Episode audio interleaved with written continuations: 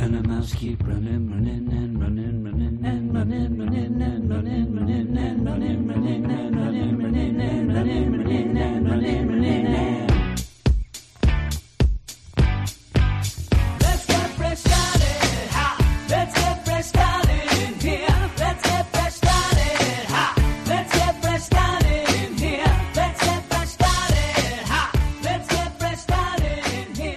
Everybody, and welcome to episode 219 of the Weird Science Marvel Comics podcast. I'm one of your hosts, Jim.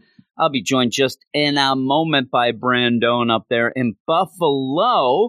And this is the start of our Wednesday night show. New way of doing things, a little more expanded content and a lot more timely as we are going to talk about six books tonight. I'm going to be talking three with Brandon and then I'll go off and talk three on my own to end things. But before we do that, let me tell you where you can find us. We are on Twitter at WS Marvel Comics. The WS, of course, stands for Weird Science. And if you end up following us there, we'll follow you right on back so that you can talk to us. DM us, talk, see what's going on. I'd like to see what everybody else is doing as well. We also have a website, weirdsciencemarvelcomics.com, where we review almost every book each and every week.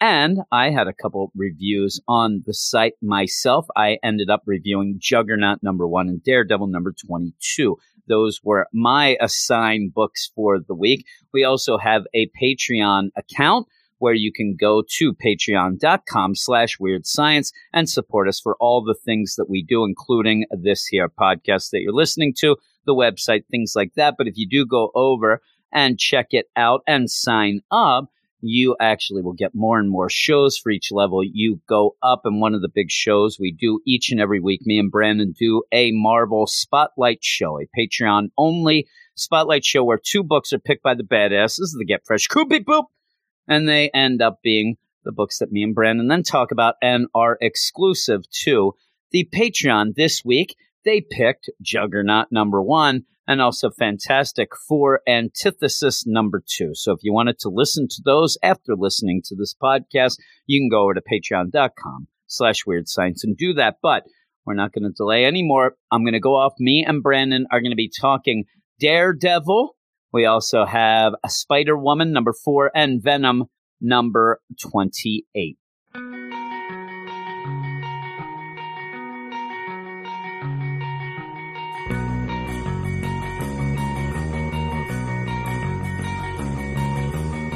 I got a line. It was Sunday night. Wrote up my notes to get the feeling right. Brendan had messaged me.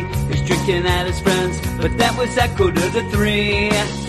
And that's about the time the jerk passed out on me. He lives in Buffalo, I could not I see.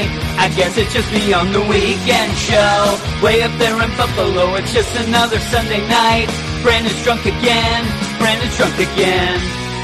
Ah, yes, Brandon probably was drunk again on Sunday as Victory his Bills drunk, were yes. victorious. I thought they were going to blow it at the end, actually. I was getting nervous near the end. and fourth uh, quarter. We yeah. never have a good third quarter. We're always a Yeah. fourth, quarter lately. But you ended up uh, getting drunk and buying a Josh Allen jersey. So Yeah. you're ready. So that means uh, injury coming yeah, his way. likely. He'll probably stink If, if you were now. as bad as my one, my one friend, and actually my son Rafe, he's the one who he's a big Cleveland Browns fan. Every time he bought a jersey, the the person he's like, "Oh, I love Jabril Peppers" because he's also a Michigan fan, and Jabril Peppers gets traded immediately after he got that jersey and got a couple others as well. But we are here not to talk football. We're here to talk about three books on this new expanded version of the podcast coming out Wednesday. And the three books that I decided to pick for you to join me, because there were some others that I could have had you talk with me, say The Immortal She Hulk. And I sent you a note and I said, hey, we're going to be talking Daredevil, Spider Woman, and Venom. And maybe if we have time, we'll do Immortal She-Hulk, and you pretty much said, "I'm done with Al Ewing's nonsense." Is what you told me, and I, I, said, th- "Well, I think yeah, it was maybe- worded, uh, I'm done with his immortal circle jerk.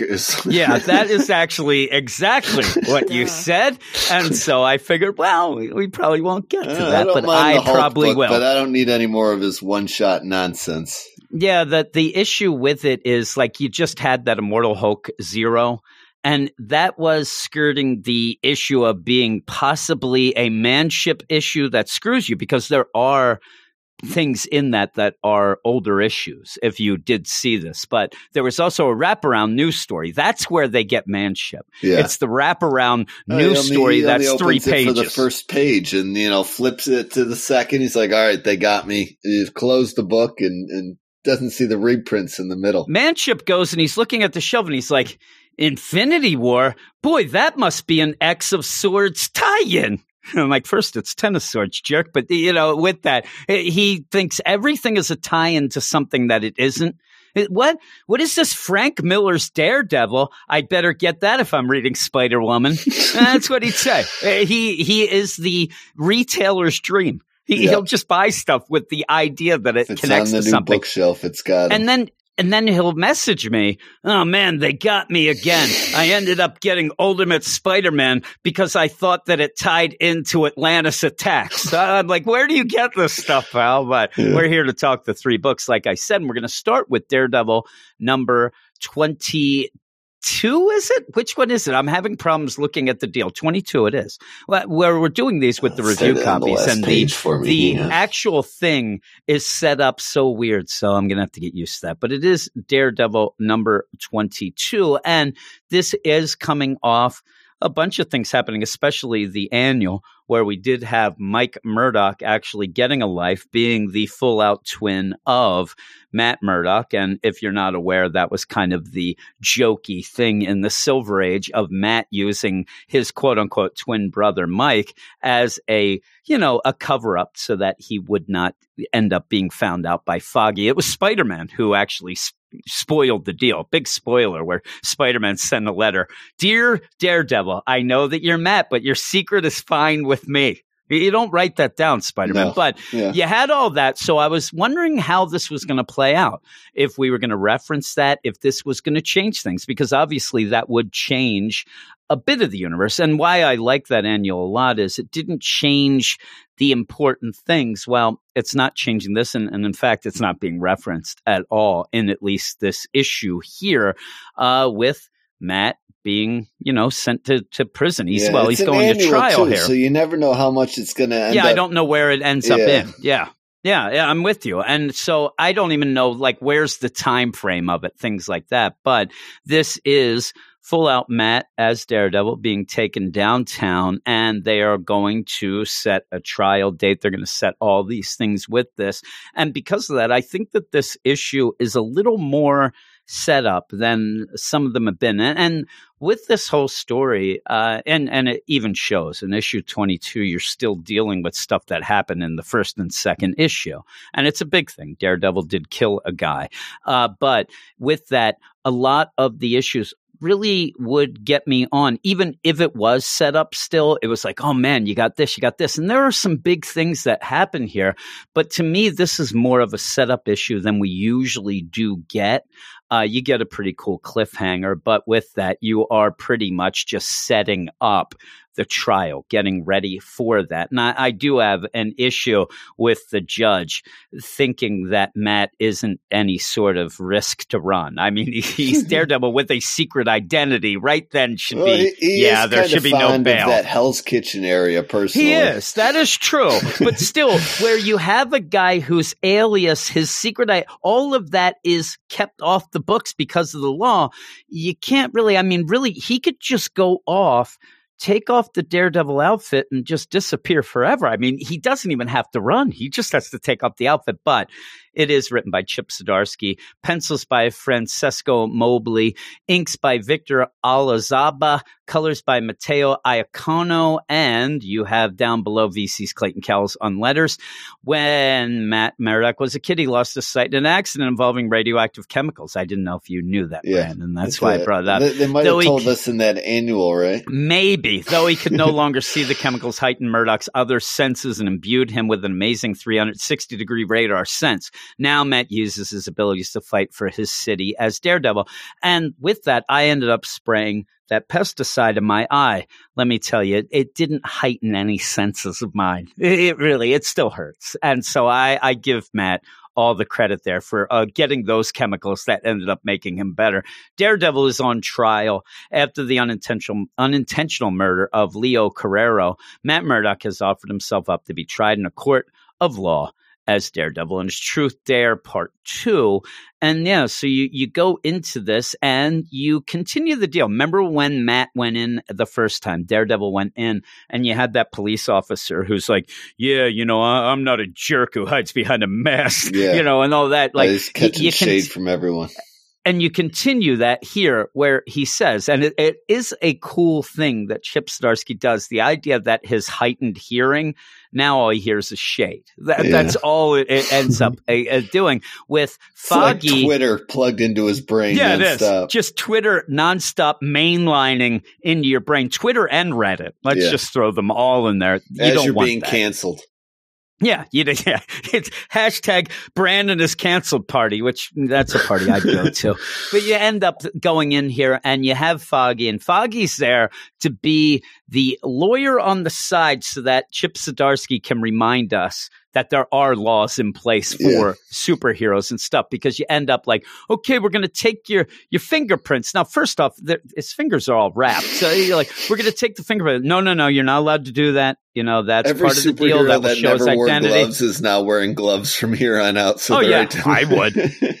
The heck with that. I also don't like to touch people, you know, skin to skin. That's disgusting. But you end up where he's there. No, no, no, he can't do that. And yeah, you have it again where, you know, you have a cop. I, I think that's ridiculous. You mask, you get to do whatever you want. So we're going to continue all of that stuff. And you see Matt hearing all the shade. They end up taking him outside in cuffs, almost like they're just going to parade him around. Like, yeah. here we go. Here's Daredevil in cuffs because they're going to transfer him. They're going to go down and get that preliminary hearing, you have in a in a funny way, and I think that it, it's served well, where you have Foggy's like, yeah, we kind of fast tracked this, and I'm like, thanks. I don't need Matt sitting in a cell waiting for his preliminary trial, so they they fast track it. He's going to go, and Foggy has set up a lot of things so that you know it seems like the odds are for them. You know, they end up getting a prosecutor that Matt knows as good as a friend, all that of Foggy and him. And then you get a judge who's a nice judge, all these things going down. But you do end up having an announcement. You end up having the police commissioner is not there because it seems he's protesting yeah. the idea of so the alias like the stuff. Yeah. Yeah, and he doesn't like that you're allowed to hide in your secret identity and stuff like that. Well, Kingpin's there and he steps in and pretty much, you know, hey, move aside. Yeah, I don't like this nonsense either. We're going to work at doing this and then has to I'm not a fan of this nonsense too. It's starting to drift way too close to Civil War-ish like territory for me again. And I'm like, we better not be treading towards that. Yeah, you bring up the junior you know, uh, yeah, yeah. bring up outlawed, and yeah. I'm like, ee, you know, that sort of thing. So I'm like, all right, but that is the whole deal where Fisk gets to throw in his two cents and storms off with Wesley, and you know, even Wesley says like they have been thinking about this vigilante bill, and that's definitely what you don't want, right? And Wesley says, "Hey, you want to get that started that new vigilante bill?" He's like, "Not yet. Let's let's see how this plays off. Let's see what's going." But I like this deal where where you have Matt on trial, you have Daredevil on trial. This could be the worst thing for Daredevil ever. And it's not that Kingpin's gloating. He was even fighting with Matt to save Hell's Kitchen just a couple issues ago. So he is there and he just feels like himself again. He's actually doing some stuff. And he says, I'm done playing this nonsense game of other people. You know, the Stromwyns, they screwed me over. I was running scared, but it was because I wasn't being the kingpin. And I think that I'm going to be, you know, mayor and kingpin now. And even goes as far as calling up Izzy and saying, you know, about her, maybe they can get together the bad, you know, all of his underlings and stuff now that Owlsley is kind of in jail and hopefully rots forever because I hate him and I know that he probably has hepatitis, right? Yeah. He's so gross. It, maybe when they get him in, I, I would imagine the minute that Owlsley gets taken into jail, they are going to hose him down for about three days because yeah. he is cruddy. He is disgusting. You ever see, uh, they, they always, I don't know, you've seen those movies where they just throw this powder stuff all over. Oh, yeah. They're, they're, doing that two or three times to him. Yeah, really. I mean, really, you end up where if you threw dirt on him, that would clean him yeah. up a bit. He's, he's so dirty. That, the Marvel Universe. Yeah. Oh, he's the worst. And so you have all this going on. And yeah, Kingpin, he feels like he's back. He's back in business. He thinks that he's on the up and up. Well, you end up having, like I said, this preliminary trial. They're going to see, you know, Matt's going to end up, you know, pleading not guilty. They're going to see what the charges are. And they do see that they're going first degree murder, which Foggy does say that works out for us yeah. because they Easier have to, to really prove. prove. that you meant it. And yeah. so it's easy to prove that no, no, you know, it was an accident. And it, it was. But yeah, we'll see how it plays out. the history of Daredevil, like how many people has he killed? How long has he been doing this since people saved? Even if they have, you know, I he ended up, he did end up legitimately doing it by accident. That's what makes me scared of all this, though, because that seems cut and dry. You'll get out of it because we know that Matt did it by accident.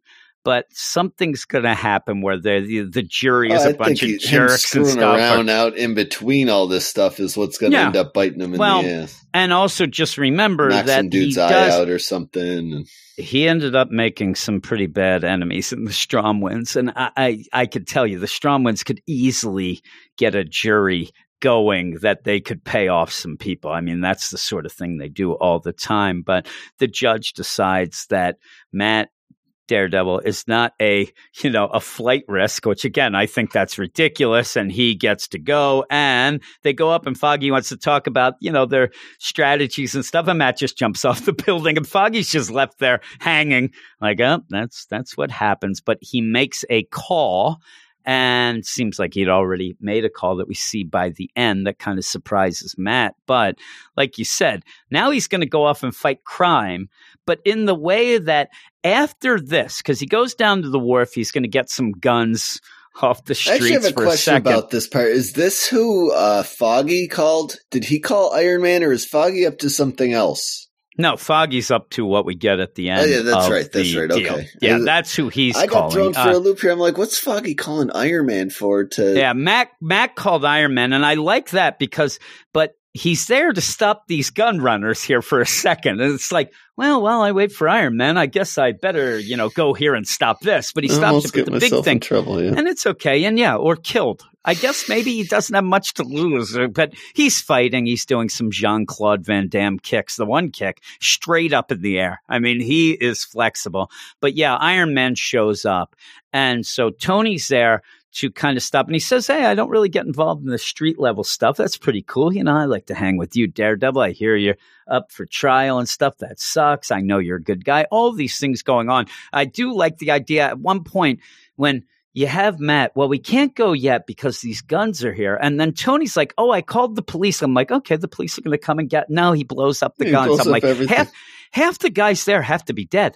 There's some laying well, right next to that like truck. a foot and a half away from the truck when yeah, he blew it up. I'm telling you, I, I, think they're all dead.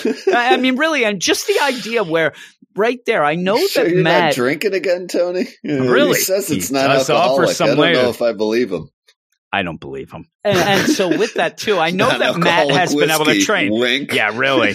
Yeah, wink, wink. It's non-alcoholic. So like, ooh, this is pretty strong non-alcoholic whiskey. So you hmm. end up where Matt and I know he's trained and he, but blowing up a truck right next to him, I, I think those heightened senses might get a little ringing in the ear yeah. there. He's like, oh my God, my daredevil senses wacky. are going. And he's like, no, no, that's just your ears ringing because I blew up a truck like an asshole. but you end up there with with Kingpin, where he goes off to the church where we already saw that Typhoid Mary yeah. was there, and it looks like he's the one who took her there, and she had been kind of you know kept under wraps. The whole deal of the attack on Hell's Kitchen did end up waking her up, and she's back to her old nonsense. I mean, right away she has the priest there in, in like a collar, like a dog, and she's walking around treating him like crap with that. Yeah. But she does even she say she's thinking more clearly. I don't know how much yeah. I believe that. Uh, it's well, just mm, who knows. Here's we'll the see. thing. If you're thinking more clearly and you're typhoid Mary, that might not be a good thing anyway. But she yeah. says that. And she even says to Kingpin, I think that you you know, feel good as well. I can tell all this. And that kind of sets up this as it goes. And she's there hanging out at the church just until Kingpin comes. And then she's like, smell you later and leaves. She goes out. And that's where you then see why Matt called Tony. He called him because he, and this is crazy. I mean, really, in all of the stuff I've read, and I've only really been reading mostly since Fresh Start, I'm not going to tell you that I can say that Matt Murdock and Tony Stark are best friends. I, I don't see them hanging out a ton. They're heroes. They respect each other. Pretty much Matt goes to him and says, Yeah, I want you to waste like, you know, $7 billion. I want you to buy. No I want you to buy Hell's Kitchen. Yeah. I want you to buy, like, I know from Reggie, you know, shout out, just an apartment that he had in New York City is uh, way beyond my pay grade. And he wants Tony, who has tons of money, yes, to buy a whole block, a whole section. But he does have the thing of saying to Tony, listen, you save the world. You end up saving the galaxy. You kind of have to look down at the smaller things for a while and maybe you can save some people. It's the right thing to do. And you have Tony where he's drinking his non alcoholic stuff. He's like, mm-hmm. I think he's now going to hit the hard stuff. He's like, really? like, now you're making me feel like a jerk because really what you know, Daredevil does is shame him mainly into doing this and says, you know, he tries to go the route of the Stromwyns are doing this. They don't care the people. They ended up doing this as a real estate scheme. Uh, you can stop them. And Tony's like, really? You want me to stop people who don't even care about, like, they won't even know I'm stopping them. That's how crazy they are. And yeah, I hate them. I've dealt with them a lot, but you're asking me to lose. And I love the the progression. It's like, so you want me to spend billions, yup, and then you want me to lose, but yeah, yeah. I want you then to not charge rent, and then afterwards, I want you to just pretty much give, give the people the buildings. Yeah. you, he's like, you really want me to lose all that money? Yep, that's what I. Why? Because it's the right thing. That's the shame of it. But the cool thing of this is, is the idea of, and we saw it in the, you know, the cover, we saw it the cliffhanger afterwards, next, the page of Daredevil possibly getting some Daredevil armor, and that's that's always pretty cool when you have another character that hasn't worn any sort of yeah, armor this like is Iron that. Man's getting plan it. to distract him from asking for about fourteen billion dollars. Again, though, and, and I I sit there and think like because he says he'll I'll sleep on that old Hell's Kitchen thing, but then I think to myself he's going to do it. He's Tony's a good guy, but just on top of that, he's going to spend three billion to make this guy armor. I mean, really, he's just throwing money away. But even like, it's one of those things every time, at least for me, because I haven't seen a ton of it. Even in the Empire, when we saw the Reed Richards armor, okay, but you end up where it reminds me of any time in the DC universe when somebody gets like a Green Lantern ring, like, oh my God, Superman's a Green Lantern or Batman's a, you know, a Yellow Lantern. So I always do like that. So I want to see how that goes. But yeah, you end up where you have Kingpin then saying he feels good, he feels better, he's back in the game, and he's going to get everybody, he's going to get all the crime families, sans you know, Owlsley, as we said, and, and get things back together. But then you end up having Matt go back to Foggy, who's trying to figure out things, trying to figure out, you know, what they're going to go with and go with the idea. Yeah, they're going to go first degree. We can kind of get out of this, hopefully. Let's see. Well, you end up having Matt. I hear a heartbeat coming and he thinks somebody's coming to attack, whatever it might be. And Foggy's like, no, no, no, you know, somebody's coming here. And there it is. His ex girlfriend, Kirsten McDuffie, shows up to help with the case. And that's the big cliffhanger. So, and, and with this, you have next, I'm wondering is because this book, we love it, right? Yeah, this is one of our favorite books. Not this issue, but this this whole run. Yeah, We've really enjoyed it. And it's not selling great. And now all of a sudden you get an issue with Iron Man. And now the next thing, next, it looks like Spider Man's coming, and it seems like we're going that route of you know one guest star bigger than the next here. And we've had we've had Spider Man show up, but he's always throwing shade. This looks like he might even be fighting alongside. But yeah, I think that maybe they're trying to get people to, to read this book, and they should because it's good. I think the art in this is good. Um, the issue itself, there's some good stuff. I like the talk with Iron Man and, and Daredevil. I think it's funny, the shade thrown and the money involved and all that.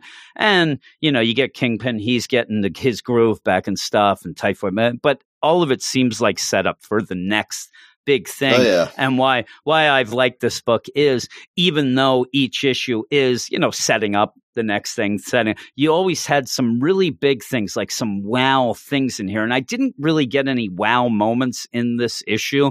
So it might be one of the lower ones of my rating, but I'm also rating it against the other stuff because I love this book and I continue to. And I'm looking forward to the trial, but I'm going to give it a 7 5 overall. Probably one of the lower scores that I've had for this book in quite some time. But what would you give it? Yeah, I think I'm going to go like seven. Uh, seven flat on this one. It it just didn't normally suck me in like the regular Daredevil issues do, and uh, you know I appreciate some of the setup and things going, but um, even e- even the setup wasn't I don't know overly grabbing my attention. Like uh, I feel like we've been dealing with this murder for a bit, uh, bit just a bit too long. Um, you know, but I, if it ends up leading to some good stuff down the road, you know, we'll see what happens. But um, yeah, I kind of get the hint that uh, Daredevil side activities are going to catch catch up to him with uh, all this court shenanigans going on here, and he's going to be put on lockdown or something. Who knows? But um, I, I, don't know. It's just all this political. It's getting a little too political and a little too courty for for like uh, entertainment enjoyment for me. Oh my! You, you, don't like the politics, do you? I don't really either. Uh, the thing with me is that it's setting up something that I don't know that I really need to see a trial. You know, yeah. is that exciting? And and just say he does get found guilty and gets put in jail, then what? And we may end up having like an escape from Alcatraz deal, or he's fighting it out in the yard and stuff. Maybe he'll yeah. just go and start pumping iron in the yard. That's what like I hear. It, it's probably not, but it, to me, it looks like it's trending like Daredevil's going to get locked up and Kingpin's going to be up to some shenanigans he can't stop, and he's going to have to get out somehow. And I don't know feels a little TV showish in that way. Maybe what will happen then is then Foggy will smuggle him in street flavors of ramen, you know, like the chicken picante spicy, and stuff. That'd be pretty noodle. cool.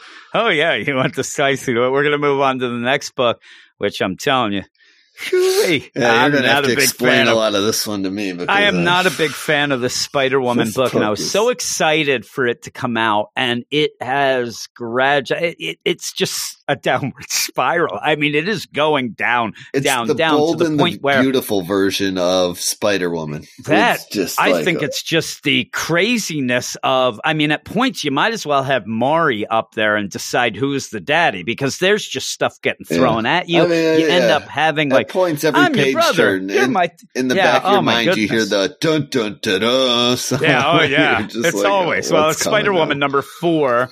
And it is written by Karla Pacheco with art by Perry Perez, colors by Frank D'Armata, and VC's Travis Lanham on letters superheroing doesn't pay the bills. So Jessica Drew took a bodyguard job protecting the daughter of pharmaceutical CEO Michael Marchin. On the job, Jess got terribly sick, but this was no simple illness. Jess is experiencing side effects of experiments Marchin is running on her as he tries to save his daughter from a genetic illness. When she learned Marchin is actually her brother and that her son is thus susceptible to the illness, though I said then, no, I don't think he really because he didn't seem that effect. They they mention it in this. Where yep. it's so funny that you end up the idea it that her son, oh my son, girls. my son, yeah, and they're like, no, no, no, your son's probably okay, but he might not be. But you were going to steal. Sp- oh my goodness, Jess agreed to help, going so far as to steal a spider necessary for the experiments from Octavia Vermis, the daughter of Spider Woman's old nemesis, Otto Vermis.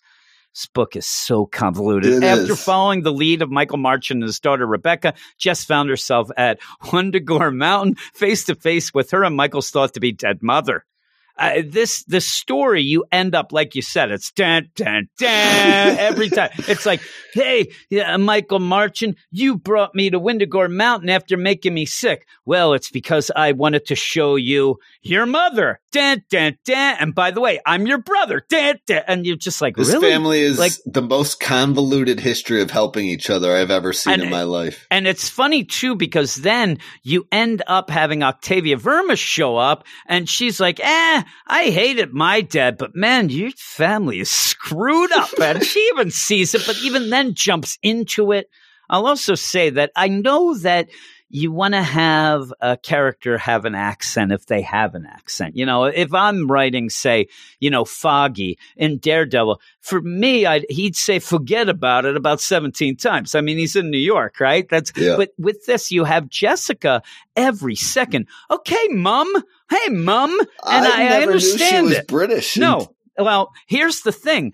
My mom is English, right? I didn't call it. I used some other words, but if I would have sat there all- in one day and said the amount of mums that are in here, mum is the word here because she says it ad nauseum and it gets annoying. Mum, hey, mum, where you going, mum?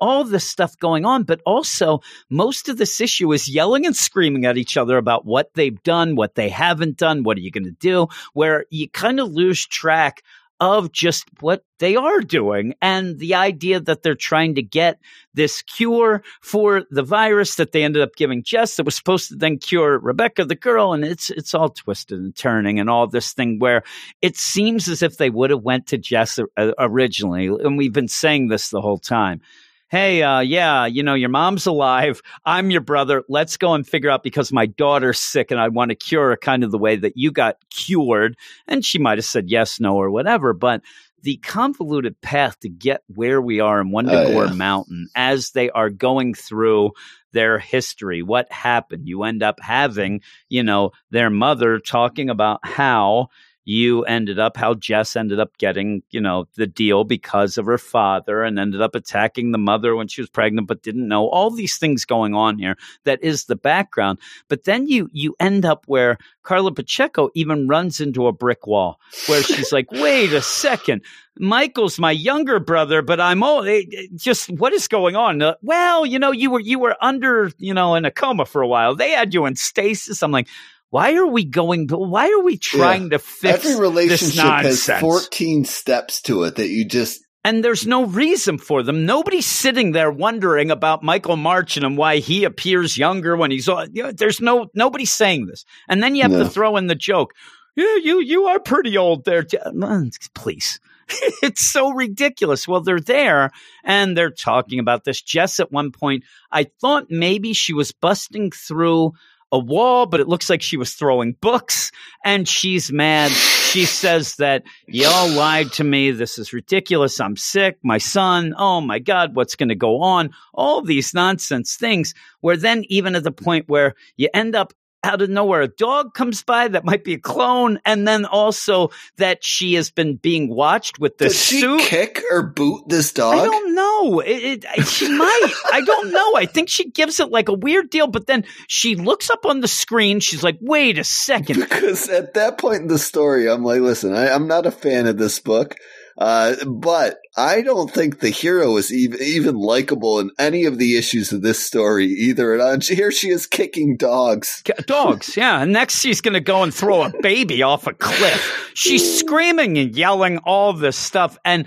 so you get this, and out of nowhere, even you have her mother. She goes over to this big, you know, board there, the big computer, beep, beep, beep. And Jessica's suit pops up. You've been watching me through my suit? That's creepy. And it's like, I just wanted to check on you. You end up having an alarm. I'm like, this she book. tries to rip it off, forgets Yeah. all about it in two seconds Yeah. because the alarm Why is goes she off. ripping it off? I You can don't take know. it off. She's and- be butt naked. yeah, I don't know what's going on. oh my god, I'm yeah, I'm gonna kill Big Ronnie. Oh, and that was who made the cut. So that even ties into the idea that Big Ronnie, who is the you know costume maker in New York, maker, Yeah. is somehow tied in with the mother. I mean, really.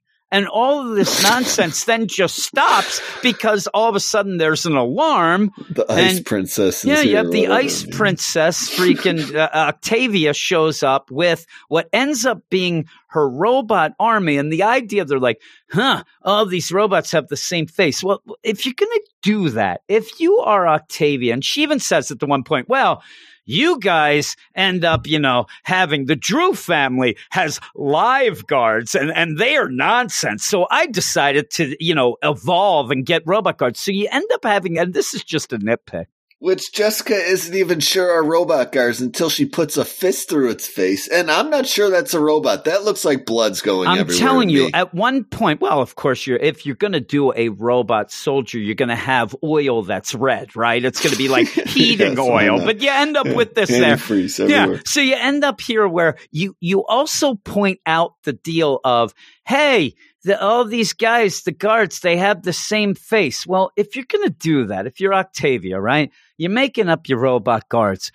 Why give them different hair colors? This is just me. It's it's a nitpick, but if you're gonna go and you're not gonna get fancy with the different faces, same face, just all make them blonde, black, and whatever. Why why go with this, you know, whole deal?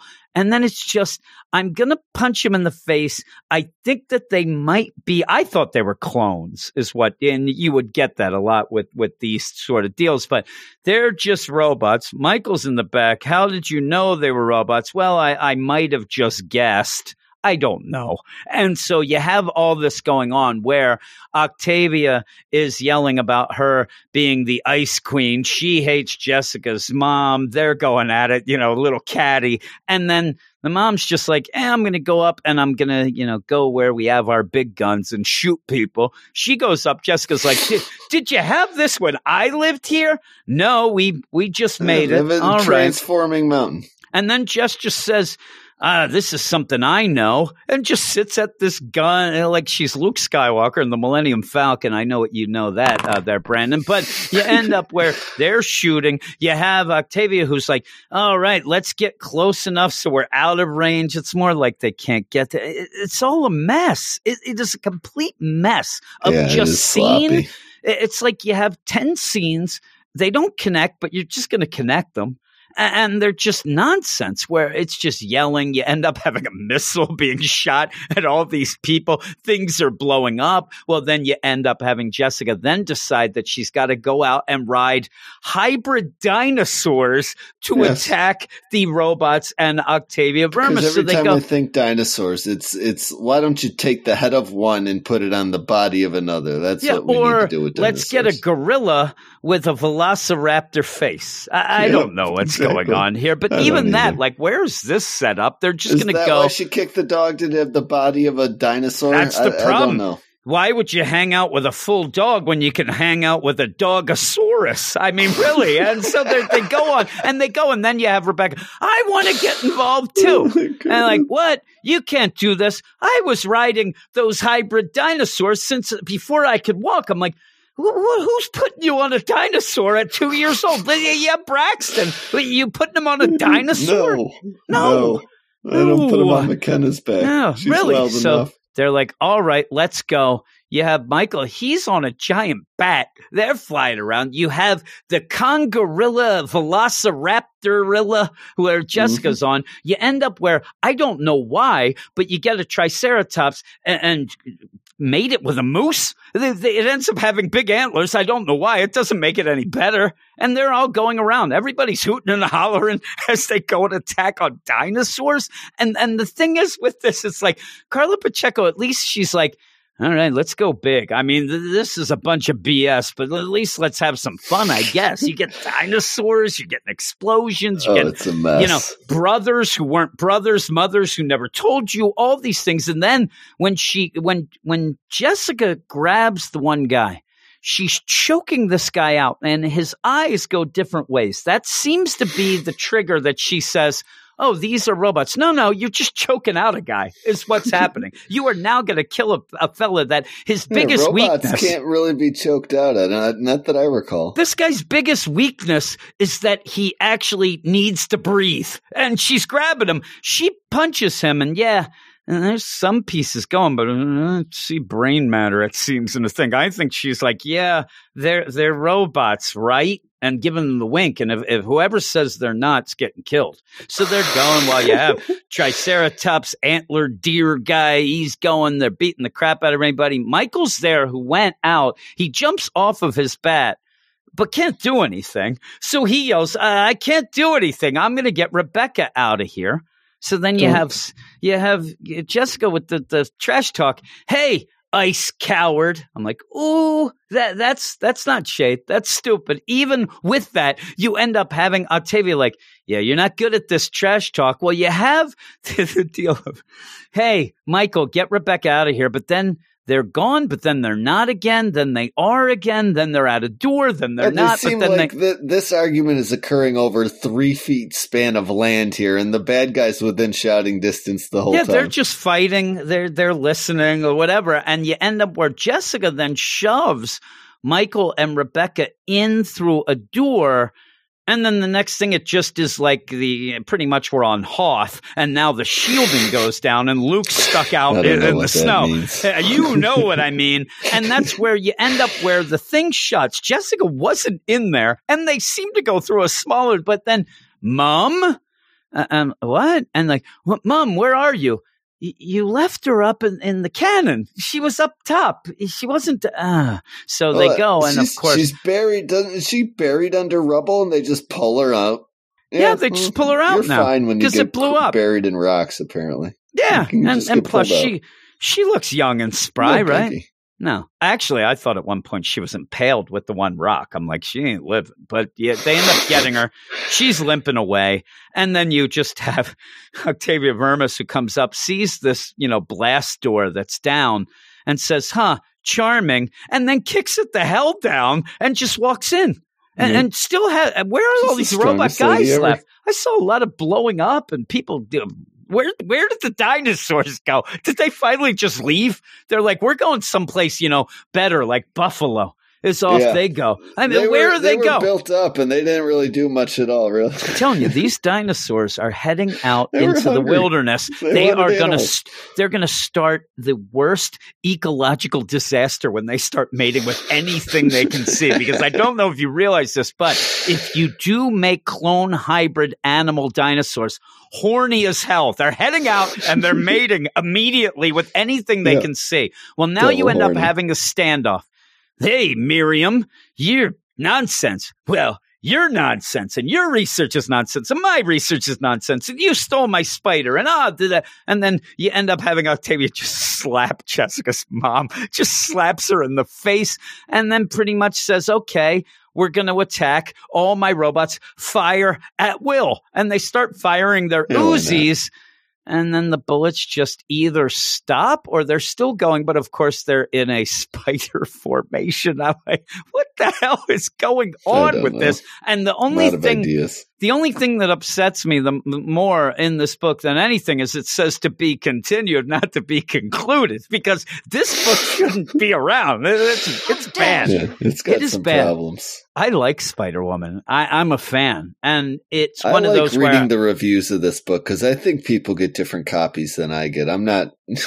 I'm telling you, I, I might have gotten a little a little over the top, but the thing is, it's just it's crazy. I don't understand what's going on, that people would think that this is anything that makes sense. If anything, you can say, well, you know, it's fun. I, I see this with the X Factor book, Leah Williams' book on the whole deal with the X Men, where I'm reading, I'm like, this book is a wreck. I mean, it, it Yeah. don't even make sense. They're in Mojo World. You, you end up with Leah Williams. You don't want her going off the Mojo verse because that's even more on top. But with that, I'm like, That people, the- the people are giving it 10 out of 10s? Yeah. 10 out of Oh, 10. God. really?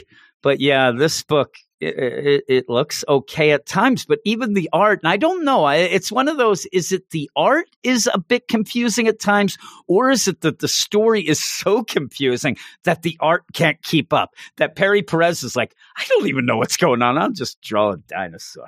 I'll draw a dinosaur in a blast door. But Yeah. you just what I think the the biggest problem with it is, and all jokes aside, you know, all jokes aside, Brendan, is that there's too much going on. and half of it's nonsense. And the nonsense starts piling up on itself. And then when you try to go back to a story, you have to wade through that and then there's more nonsense and all of this ends up being just a just thinking of and i know this is a comic book universe so me saying thinking of this really happening is kind of goofy in in itself but thinking about this as if it actually would happen it makes no sense. I mean, they are going all over the place with this. The whole idea, too, was well, Jessica's joining in because this might end up happening to her son, right? Well, in here, mom Miriam says, well, it kind of doesn't go with the males. It's more the X gene that has the problems. And that's why your brother, because once you say that's her brother, you kind of throw that out. And also that he has the spider, he, he used the venom blast. It doesn't make sense with the things going on. Now, with that too, we have in the background the reason they're doing all this is because both Rebecca and Jessica are dying as we speak. I don't think they are. I don't see anything no, that's going on. No, if you're gonna no like uh, uh, they keep saying it, but you don't see her even like throwing up anymore. You don't see her weakened or anything. I was just going to say, all you need to do is have her as she's fighting get hit in the side. All of a sudden, she's vomiting that, you know, green toxic waste. You don't have anything. At one point, she was taking that other stuff, you know, trying to get that and see if it would cure them. That was overpowering her, but making her very aggressive. That, that seemed to have disappeared. And all these things are all in, you know, this is only the fourth issue. To have things already disappearing, then popping up again later and in a different way or not, that, you know, just that idea of it, it, it is nonsense. It really is. So with that, I'm giving it a 5.5. What would you give it? Yeah, I would give this a 3.5. I don't uh, I don't really like much about anything. This seems like a uh, one of those movies that come out it, Transformers comes out on on DVD and and Transmorphers you comes out alongside it. This is the Transmorphers version of Spider Woman. It, it's just terrible, like C movie ideas. I think you're dissing Transmorphers a little too much there. I mean, you're, I mean, you're this going. is just it's it's I don't know. It, I I can't when I'm reading through any of this take one word of uh, what the writer's trying to tell me seriously. It, it's it's like watching uh I don't know, just a bad wrestling storyline written out on paper. It really is. So what you're saying since Transmorphers, I always say that those movies, and you'll have like Avengers Game Ender. And oh, yeah. those are all for grandmothers who are getting movies when their grandkids are coming over. That that's yeah. my the idea. Incredible Bulk is another one. Yeah, yeah. So you end up it's like, well, my granddaughter said that she liked the Spider Woman, so yeah. here we go. Here you go, darling. She's like reading this like, eh, my Spider Woman, Granny. You get out like of town. I, I read uh, on tre- trending on Twitter, the old Xbox was trending because people were buying the old Xbox One X instead of the new Xbox, uh, whatever the hell it's yeah, They're going retro. I, I could just imagine. It's like, you know, Granny, your nonsense with the Spider Woman, please kids my age do not like ribbon candy. Stop it. it it's all connected in that dish. It's one piece. But I apologize to all the kids out there ahead of time that are getting the wrong Xbox for Christmas. That is apparently right. that's happening. Well, that's better there. than the one video me and Eric used to watch, and I hated it. Was this kid and like he goes down? It's like the Xbox 360. Oh my god, I got it for Christmas. And then when he opened it up, it was just a box with a bunch of socks in it, yeah, and the kid starts crying, and the dad worst dad ever. He's like, "Why are you crying? You know we can't afford it." I'm like, "Really? like you, you set that up, you mm. jerk? Really?" I, yeah, I actually, that's... what I I like doing that as well, but then you have to have that gift separate. You know what I mean? Like they open oh, it up and there's sucks. Well, then you have to pull out the Xbox for real and all that stuff. But we're going to go to the last book. And I, I do like this issue enough. I like it more than the Spider Woman, I'll tell you. And it is Venom, and it is Venom number 28, I believe. I'm having problems reading from the names of these review copies, but I have to scroll up. It is Venom number 28. Legacy number 193, in case you wanted to know, Brandon. I know that some people point that out all the time. Here we go. Venom number 28, written by Donny Cates, art by Juan Gedeon, Jesus Aburtov on colors, and VC's Clayton Cowles on letters. And it is Venom Beyond Part 3. Eddie Brock's son Dylan can physically or psychically manipulate symbiotes through the extent of his powers is unknown.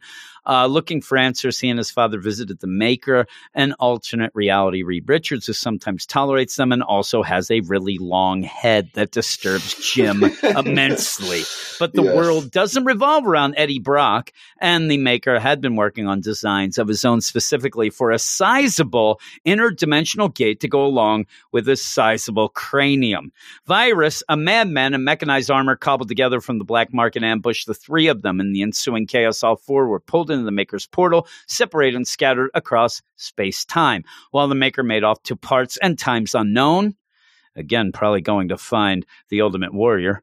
Since he is from parts unknown, Yes. Eddie and Dylan landed together in a twisted version of New York City with Virus hot on their trail. He was thwarted, however, by a team of ultra violent and symbiotic versions of the Avengers. Forced to retreat for Dylan's safety, Eddie took to the sewers as Venom, where he encountered a small team of symbiotic heroes led by his long deceased ex wife, Anne Weying, and that was a big cliffhanger. What you start here, though, is with the main villain of the uh, this whole deal, the whole Venom Beyond, the whole deal is Codex, and he looks like no, he, he looks a lot Right. like Null. I was convinced it was Null almost all through the story. yeah, story. so it's it's kind of a cool deal. We find out by the end who this really is, and he is pretty much torturing virus, trying to figure out virus while he has Doc Ock there doing some, and it's a venomized Doc Ock. Everybody's venomized, it seems, in this future here, but he is kind of confused about all this tech. Where'd you get it? What's going on?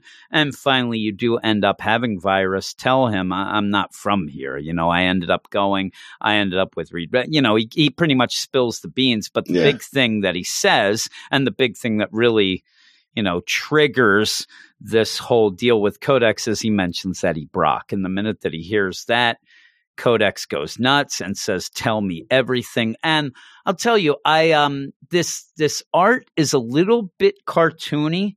Yeah, it's weird, but I don't hate it. It's, it's I actually like it. explain. I, actually like it. Why I like it is the turn and twist where this does seem like a darker version of a Batman Beyond, hence the, you know, Venom Beyond. Yeah, I don't hate And- it also because it's another universe. It helps Yeah. separate, you know, we're in a different place and time. I'm telling you, I'm as easy to go with as that when I hear the Beyond, I think, yeah, DC has a book, but I think of the cartoon, so I can go with the cartoon and look for this, thinking, oh my, it's like that. But like you said, it is a different deal. So it is a cool idea to have a different type of art. And I'm telling you, when you end up, tell me everything when he hears Eddie Brock, I mean, it is so cartoony and very anime or manga cartoony there, where he's there with his one eye squinting, the one eye's open that I can't really do.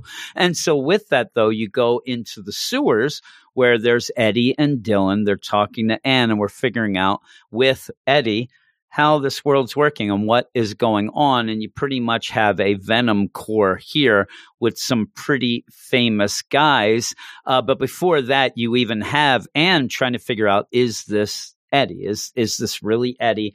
And we even talked about the idea that you have a other alternate deal. This there it's not going to be her Eddie and that's not his end, but they're trying to figure it out. And I like this darker beyond universe of the deal where Anne says, Tell me how you ended up becoming, you know, with that symbiote. And he says, Well, I was upset. I went to the church. I was going to kill myself, but the symbiote came and took me over, so I couldn't do it. Uh, after I lost you and everything else. And Anne says, Well, here, my Eddie, he pulled the trigger. I mean, he he didn't stop, and nobody stopped them. And then when she went to pretty much seemingly do the same thing with her anger, wondering why, you know, why am I getting all the crap here? That's where she ended up getting the symbiote. And I think that that's a cool thing because a lot of times you'll get these alternate universes, different timelines, things like that, and it'll just be like, okay, because the one guy, like it would be like you'd go here, and the only reason she became Venom in this universe is Eddie didn't. But there is Right. that whole spelled out, and it's spelled out well, and I liked it. But you end up then with some fan service deal because you're going to find out who is teamed up with her. And I, I kind of like it. I mean, cool it's enough. one of those where it's not exactly, you know, maybe it made me roll my eyes a little teeny bit. Yeah, all the pieces don't really fit into place, but they it's just kind of some names thrown out there to make the connection. Again, yeah, you, know, you end home. up you have Peter Parker. And the funny thing is, is they're throwing shade at Peter right before this. Like, yeah, yeah that stupid him. thing. And she's there. And the thing that makes me laugh here, it is definitely a, you know, a, a, movie universe deal. It's a Tom Holland version with oh, a mustache. Looks, yeah, you know what is, I mean? Did he have a mustache? I couldn't tell if that no, was yeah, his shadow. I, th- I, think he has a mustache to make him a little older, and it made me laugh. I'm like, that's that's definitely Tom Holland. it really yeah. is. And then you end up with Cletus Kasady. And the weirdest thing about this is, and I, I guess he just wanted to do this, right? But that's the wow, mo- like that's the one this is where, in my mind, she would say, like, oh, let me introduce you to the four, you know, troops that we have, the guys fighting. And you're like, here is Tom Holland, Peter Parker, right? There he is. You know that idiot. Here is Wade Wilson. Yeah, they call me dead ass. Shut up. Here is Andi Benton. Here she is. Hey, what up? You know, and she really looks cartoony. And then I would like to have Eddie say, well, I thought you said four. Oh, oh, I forgot. Hey, Cletus. And then he cut like, oh, wow. Like, you know what I mean? But he's just yeah. thrown in there second. You're like, Cletus Kasady. Uh, okay. Well, Eddie waits for everybody to be introduced then to yell, Kasady. I'm like, why didn't he yell that right away? You let everybody be introduced. But he's like, Are you insane? He's going to kill him. She's like, No, no, no. He's the first one. Our science officer set this up. We're doing all this stuff. Please. And you get mention of the science officer a couple times. And so all of a sudden, then they get attacked and they get attacked by pretty cool bunch, uh, you know, of characters that are now villains, but would have been villains and heroes combined. You got Juggernaut, Thing, Wolverine, it looks like a Mega Red, all these guys going on here. And again, that's wow moments because the fight isn't that great, right? Uh, were you impressed no. at all with it's just kind of a fight just to show okay there's a lot of stuff going on here the deadpool and, moments were mildly funny but it's just yeah. typical deadpool it is because then he he ends up, hey, knock knock, who's there? The guy who's going to survive this big explosion because he's wearing pretty much the you know the C4 vest there that blows up. And so they all go off and he has saved the day. But you go and have then back to the whole deal with virus with Octavius and, and this going on, where we do end up having Codex wondering, you know, what's he's trying to figure out things and trying to go with Eddie Brock and things like that. But he ends up using the stuff and he ends up making a scorpion there. I mean, you have a lot of things going on. You end yeah. up having scorpion here, all this to just lead to them going back. And I'm talking Eddie. Well, scorpion and, is, uh, I squeaked there like I'm going through puberty. Scorpion was a virus. They ended up, he ended up saying Mark Gargan is, is revealed to be virus. He got his legs chopped off in the latest Carnage, um, uh, one of those tie-in issues. I want to say the one with Miles, maybe, or might have been in the main book also because they showed a bunch of stuff in all in all those issues repeatedly. But uh, yeah, that, that's who this ended up being. I thought that was pretty cool.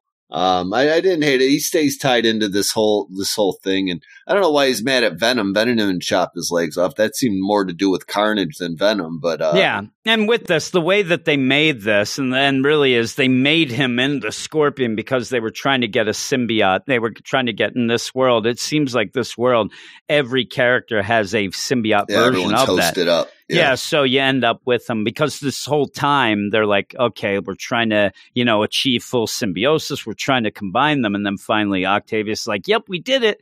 And that's where he falls out and he says, Yeah, your name was Virus, but we're going to change that here. We're, going to call you Scorpion now. And that's where, like you said, you end up having Virus. Now Scorpion say, Yeah, my legs got chopped off, all this. You can call me Scorpion now, all that. And he's like, Okay, that sounds pretty good, Mr. Gargan. Now we're going to go get back on your knees and swear your allegiance. So you have this where he's building a symbiotic army of these things, like we saw attack this whole Venom core that knows that this is wrong. Well, they go back to their base, and that's where you see they have crazy crazy cooter Reed Richards. I mean, this is if you have the Council of Reeds, the Council Reed of Richards. Ricks.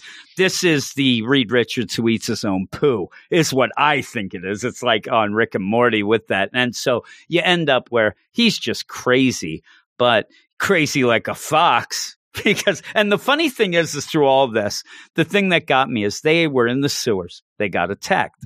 Eddie said for dylan dylan you go over there until we're safe. Okay. He goes over there but why isn't anybody asking about dylan until they get here? I mean this is where all of a sudden then anne says is that your son? You have a son. I mean he was there this whole time. Well, and every so, time anyone comes around, Eddie's like, "Yeah, go bug off somewhere." Yeah, yeah, really. he, he, doesn't want to be seen. He, it's almost like it's one of those things where Eddie, he's he's on the market. He's taking off the yeah, ring and he's sending the son away. That's what happens. You don't need a son around, but they end up going and then, hey, uh, what's your son? What's your name there? Oh, Dylan. Dylan Brock, Dylan, and he freaks out. And it's like, hey, what's up? What's wrong with that name? Oh my God, Dylan in our universe is Codex. Dan, dan, dan. It's, it, I said, it's like Damian Wayne, Batman yeah, 666. It's yeah. all the stuff, but that's why he freaked out. But that's pretty cool. It actually, I'm telling you. a nice twist. I just expected it to be future null. You know what I'm saying? In, in 2099. So I like that it's not that. It, do you ever, do you ever go up to somebody in Buffalo and tell them the null off? No, since it's the we, F- we're not fancy around here. We do, we don't know Swedish. No off, you say? Yeah, really. We know but Canadian that, only. A a off. you end up though with a pretty fun issue. I mean, if you can get involved with this, we said before we even recorded the idea of this Venom Beyond, yeah, it seems like it's just there because you don't you're you're at the point where you you need Null to come for that story. You know, Null has to get here. We're already ready for that. So let's go in the future. Let's play around, alternate time, all these things going on. But I can have fun with it. It, it doesn't feel important overall. It feels like something that when they leave, it's it'll just you know be nothing. But it is killing time. But story. I'm enjoying it enough, and I, I think that the cartoony art won me over. I think that Andi Benton's art is great. I, I, like her look in this anime slash manga slash cartoony universe and things like that. But it's it's a well paced story. You get some big fan service moments. You get some nice little dialogue and stuff like that. So it's one of those things where when people love Donny Cates. You know, oh, Donny Cates, he's changing up, you know, the Guardians of the Galaxy. Oh, he's changing up Thor. Oh, he's changing up Venom. He's adding to the mythos. I just like this for fun, you know, and, and maybe this will end up being something bigger, Maker getting involved eventually and stuff. But I just like to have fun with this, and I am having fun. And so I'm going to give this a 8 out of 10. What would you give it? Yeah, I'm going to give this a 7.8. I, uh, like I said, I, I, think it's a little bit of a time killer thing until we get to the Knull is coming uh, stuff that's we all know is coming. Uh, but the, this is a good distraction. I mean, I got I got an answer as to who Virus was and what's going on with all that, and uh, the Dylan twist at the end was was uh, you know enough to hook me in, and then kind of you know the the Cletus and Parker uh, Easter eggs there, them being the other symbiotes. All that was was interesting enough to keep me hooked here. Yeah, I'm with you. I, I fully agree. I think that it's just fun and you can have some cool fan service moments. It's an Elseworld, and and we get that a lot. I mean, we had the whole Dead Man Logan stuff and things like that, but this is kind of cool. I do like it. I like the futuristic setting. I like to see more of that. I'd like to see, but it seems like the big mo of this is going to be like, okay, what other characters can we throw in Venomized, right?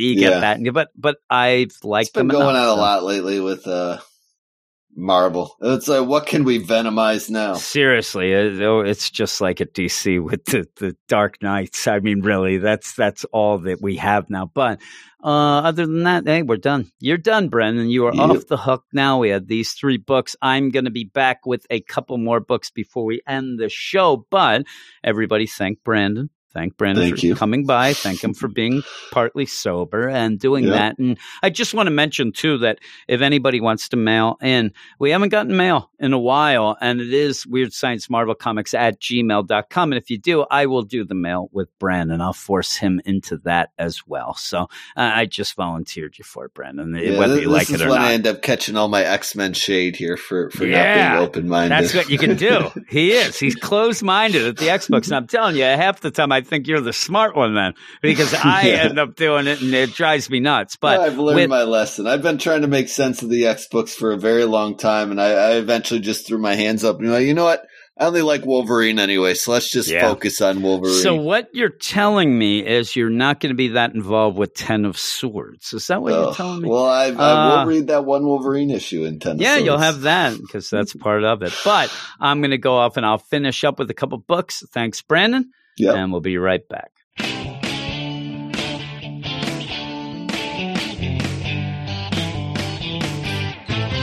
Well, it's uh, 8 o'clock up there in Buffalo. Brendan's been drinking all day, and I gotta get him for the show.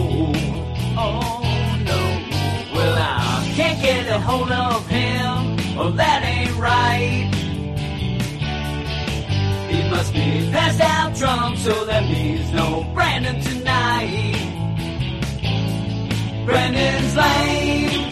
Have you heard? Brandon's lame.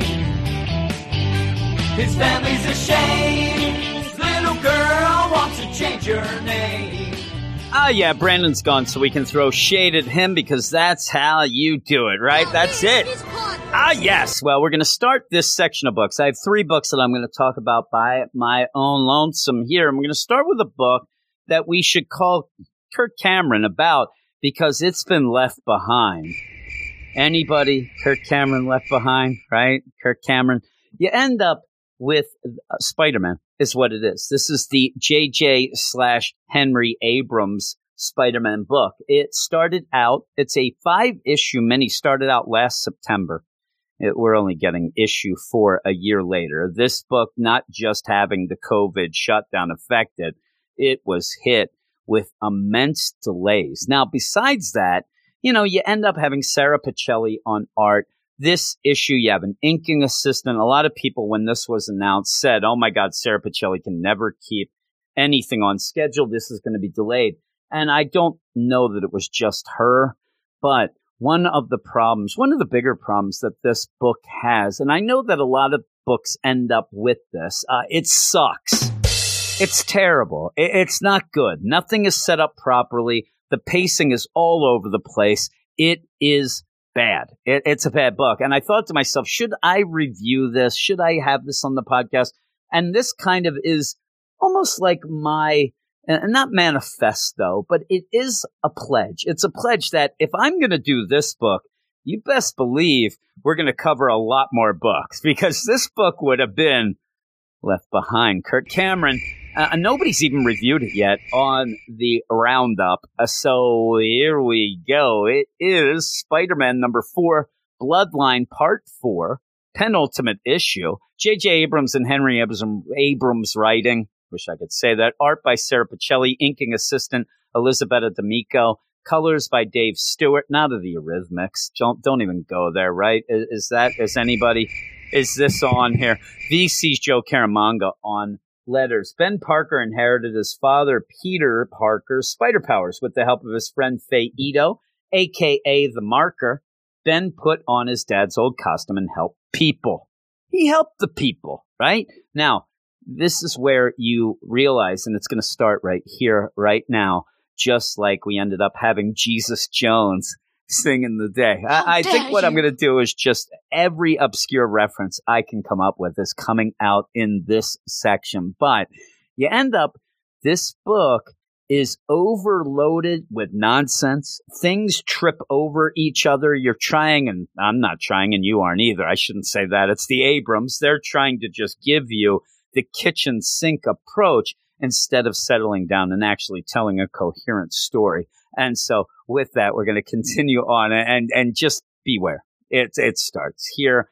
Uh, he helps people. Peter was shocked to see this, but before the two Parkers could have it out. They were attacked by a cyborg named Cadaverous. All right. Well, right there, you got enough. I mean, this is only a five issue mini, right? So you have a cyborg. Let's deal with this. Cadaverous, pretty cool name, right? And, and the idea of a father son and a Peter Parker who hasn't been a great father, and then seeing his son Ben take up the mantle that he kind of gave up when you ended up having Mary Jane, you know, his wife die. Years ago, Cadaverous murdered Ben's mother, Mary Jane, and now he's kidnapped Ben's dad.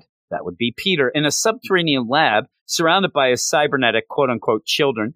Cadaverous then resurrected his mentor, scientist Minka Tross, using nearly all of Peter's irradiated blood. Meanwhile, Ben and Faye tried to get help from the head of Stark International, Riri Williams, who helped them track down Tony Stark himself. It may be too late, though, because as we're all found out by what looks like they were attacked by, um, tried cybernetic Avengers, cybernetic zombie Avengers. So yeah, you end up having dead mentor resurrected, right? You end up having Peter Parker kidnapped by Cadaverous, who also had killed Mary Jane in the past. You end up also having irradiated blood thrown in and Riri Williams, Tony Stark, and cybernetic zombie Avengers. Now, that could be a lot of fun. This sounds like you got everything going on. Boy, let's have some fun with this. The problem is, is trying to figure out what the hell is going on at most points in this. The progression and, like I said, the pacing, but just the character work or lack thereof. And the progression almost ends up, it ends up being very similar to a Skittles commercial. And where I say that is because, and again, I just want to throw the reference in when you have the Skittles commercials where, you know, the kid's there and he's like, I, I feel kind of funny. And then you kind of go off screen. Then when he comes back, he's got a bunch of Skittles on his face. And then he disappears for a second again, comes back, more Skittles go. And now he's just one big giant Skittle that I hate because Skittles are terrible and nonsense. But what you end up having with Minka, as she is there begging, begging Cadaverous to pretty much, you know, stop this, stop the nonsense, stop the horror. You have made me into a zombie. I don't like my looks. I hate this. I feel like something's crawling under my skin. Oh man, what are you doing? This is the worst. Well, each time you go back, she's worse until she just becomes a spider. She just becomes a spider because she's got Peter's irradiated blood in her.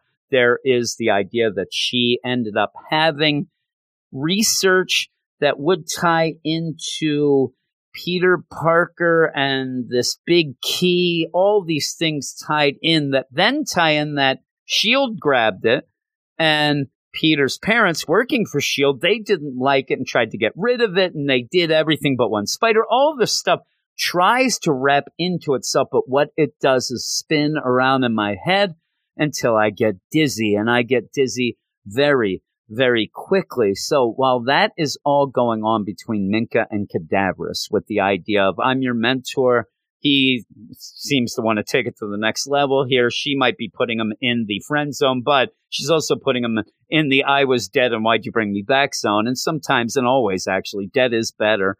But you end up there with all this going on. You go off to our main character, Ben, who's there with his friend Faye, who is the marker, who also is there with Riri, and also there with Man Bun, old Tony Stark. They're getting like attacked by, like they said, cybernetic zombie Avengers, because why not? And you end up having cybernetic zombie Hulk. He's upset. He wants Tony Stark, but instead of going right for Tony Stark, he ends up grabbing Riri because Thor, and that is cybernetic zombie Thor, comes and grabs Stark while Hulk grabs Riri and pretty much exited her to three time zones away. She has gone counties away. You know, you end up, she's been knocked into a different area code and she ends up flying through the air and splash landing into a pond out in the middle of nowhere. She appears in my mind to be dead. She isn't though, but we'll get to that. We'll get to that as one of the you know, exhibit A, B, and C of why there's really no setup going on here. Ben realizes he's got to do something about this while Tony Stark is getting choked out by cybernetic zombie Thor. So he puts on the Spider Man outfit and now they are going to attack. He ends up where Thor has a huge battle axe. It's not Mjolnir, a battle axe. He's about to pretty much cleave this kind of hippie version of Tony Stark in half. But luckily, Ben ends up being able to grab it by a web and kind of pull it, but then it kind of falls apart, but nothing from that comes. Uh, just nonsense.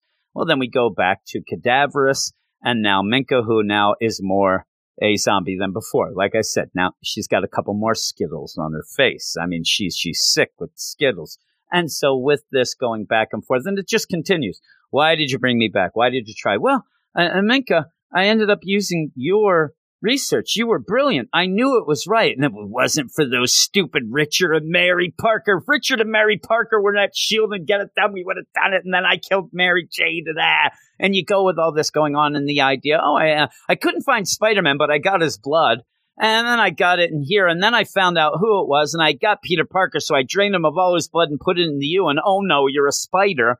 While Peter's there in a tube, seemingly without blood, he ends up getting cracked out of the tube, falls down, and then the next thing you know, he's on a table where they realize he ain't got not much blood left. Is what happened. We don't got much blood there, so we can't do the experiment anymore. Well, luckily, let's just act like we are Ben Kenobi and Yoda on Dagobah. There is still another because they can go get Ben. So that's just the forced way of finally getting to Ben and using Peter as the bait. All right. So we go off to the zombie cybernetic Avengers again, where you end up having them now being attacked fully by zombie cybernetic Captain America, who has Tony down on the ground and is about to chop off his head with a shield until he gets hit by lightning. And they're like, oh my God, look. And, and, and has come back. She she got out of that pond and then just went and put her suit on and came back. I guess because it's nonsense, and she does. She ends up then, you know, blasting Captain America, then blasting Thor, then blasting and also Peter tying down and webbing up Hulk, who you think he could just break out of this, but he doesn't. And then the police show up and go, "Hey, Aren't you Spider Man, the one we chase? Yes. Yeah, that's it. And then up they go. And then you even have Marker there. And I'm going to go and I'm going to spray my stuff on Black Widow that seems to heal her, I guess. But then we go off, and this is where I said you have Cadaverous, Minka, Minka now full out, just ugly spider. I mean, really, you got real ugly, baby. Uh, they end up going off and getting on a bridge and saying on the internet, Hey, hey there, uh, Spider Man, young Spider Man, look, we got your father and we're going to eat him if you don't come here. And they're like, Don't go, Ben. But then he does. And then when he gets there, she's just, you know, big spider trying to do things. In the meantime, you have Cadaverous's children, which are cybernetic ninjas, show up in helicopters and grab Ben as Ben yells, I'm not going to leave you behind, Dad. And then you have Peter, Ben, you know, and, oh no, they got my son to be concluded. Yeah, garbage. It, it, it's bad. It's really bad. It, it is one of the worst books that I have read in quite some time. And you just heard me lose my mind on the whole deal with Spider Woman, but at least, I don't know, at least I could laugh. I'm laughing at this but at least in Spider Woman, there are points where I think that maybe I think I'm laughing at it, but you end up having Karla Pacheco, the way she's writing it, she's just laughing along with me. Like, this is how it's set up. I think that she's trying to be fun and wacky, even Silver Age, you know, feel maybe. But this book seems like they're trying, and they better try harder because they, this is not good. Things, like I said, things just happen. You have Riri just get thrown away, land what appears to be on a farm in a pond. She just comes back to blast and save the day. It's Ironheart. You, you end up having, you know, Minka there. Oh man, what'd you do? Oh my, I just turned into a spider without any progression whatsoever. I just ended up being a spider. Off we go. And so at the end, you end up with this. Oh no. And Peter yell, my boy, as he is tied upside down. And throughout all this, pretty much, you're just using the idea of a secret identity and just throwing it out the window every step of the way as well. But that's a nitpick. But overall, with the art not being the greatest Sara Pichelli that I've ever seen as well, I'm giving this a 3.5 out of 10. And if I end up thinking like, okay, so it took this long to get this book back. And, and again, I will give it a little leadway because of the COVID shutdown. But if I, I, I could go to, I could go less, but I'll, I'll stick with that. But I'm going to go off to a couple books that are, thank God, they're a little better, starting with Immortal She Hulk number one.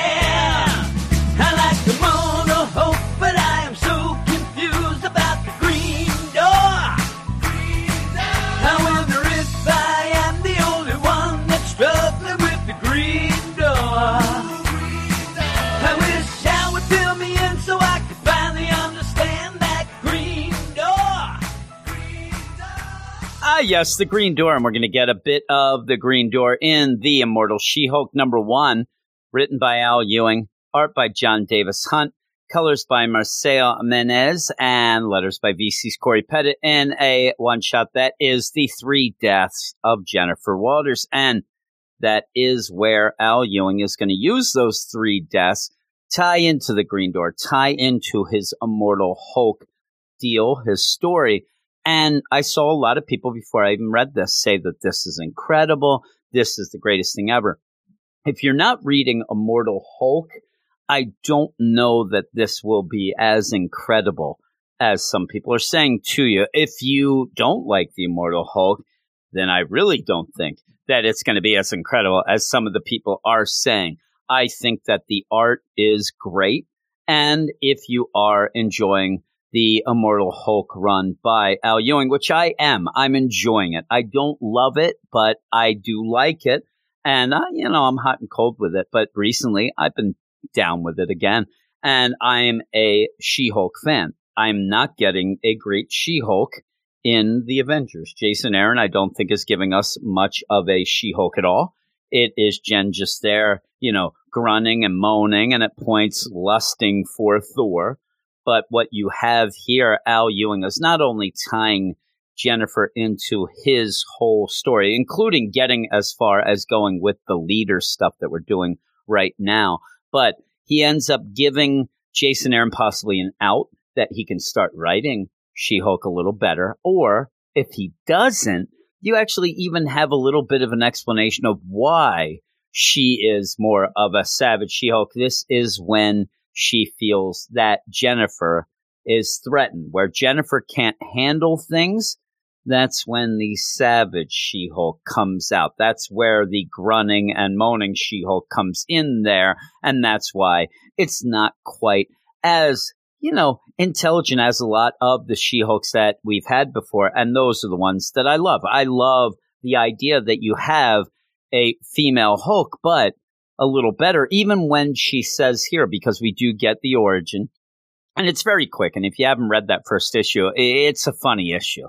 And it's funny in the way because of how things tie in and how things work out, where gangsters do shoot Jen. You end up because, you know, she's dipping into things she shouldn't be dipping into. And they end up where she is going to die. You end up having, thank God, a doctor. He has the shingle there, and the doctor across the street for where Jen gets shot. He, he has a full out room for surgery and transfusions. Still think to this day that that guy's a serial killer. Why he would have that in his house, but it allows a transfusion to happen. And Bruce is desperate, and it's one of those things. I don't have time to get her to the hospital. She needs a transfusion. I will do it. I'll do it right now. Me into her and she goes gamma. She ends up getting that. And when they do finally then, be, they're able to take her to the hospital, she ends up where these gangsters show up. And I think Jon Davis-Hunt does a great job, especially when the gangsters show up again to smother her in the hospital. Uh, the one guy, the blonde haired guy with the glasses, classic. He looks great here. Well, that's where Jen ends up going all Hulk, but says, I was angry getting shot. We'll do that, but from the start, I had it under control. That was then, and this is now. And again, we see that when she first died, there's the green door. She just goes through, boom, she's back. Well, we're going to get the other times that she died. Of course, I said three deaths of Jen Waters, one being recently that Al Ewing did in Empire. So you end up where in the now, she is fighting Tantrum. Tantrum's there. You have all this destruction going on from Empire. You have Al Ewing tying into his own nonsense. I, I've been on record fully that I thought that Empire was terrible, but you end up where they're fighting and this fight, you know, it could go on for a while until Wolverine comes and schnicks him right in the back. Tantrum goes down. He's dead. He explains to Jen, yeah, I can take him to Krakoa. We can get it. And he'll be welcome there and all these things, mutant things with that.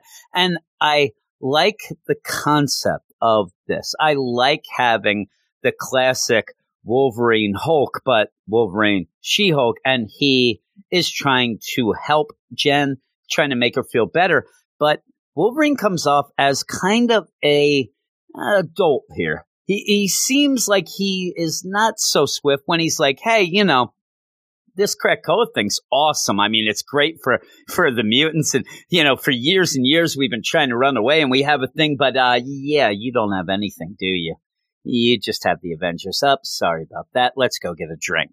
And they go and get a drink. And when they do go there, you end up having She Hulk. Boom.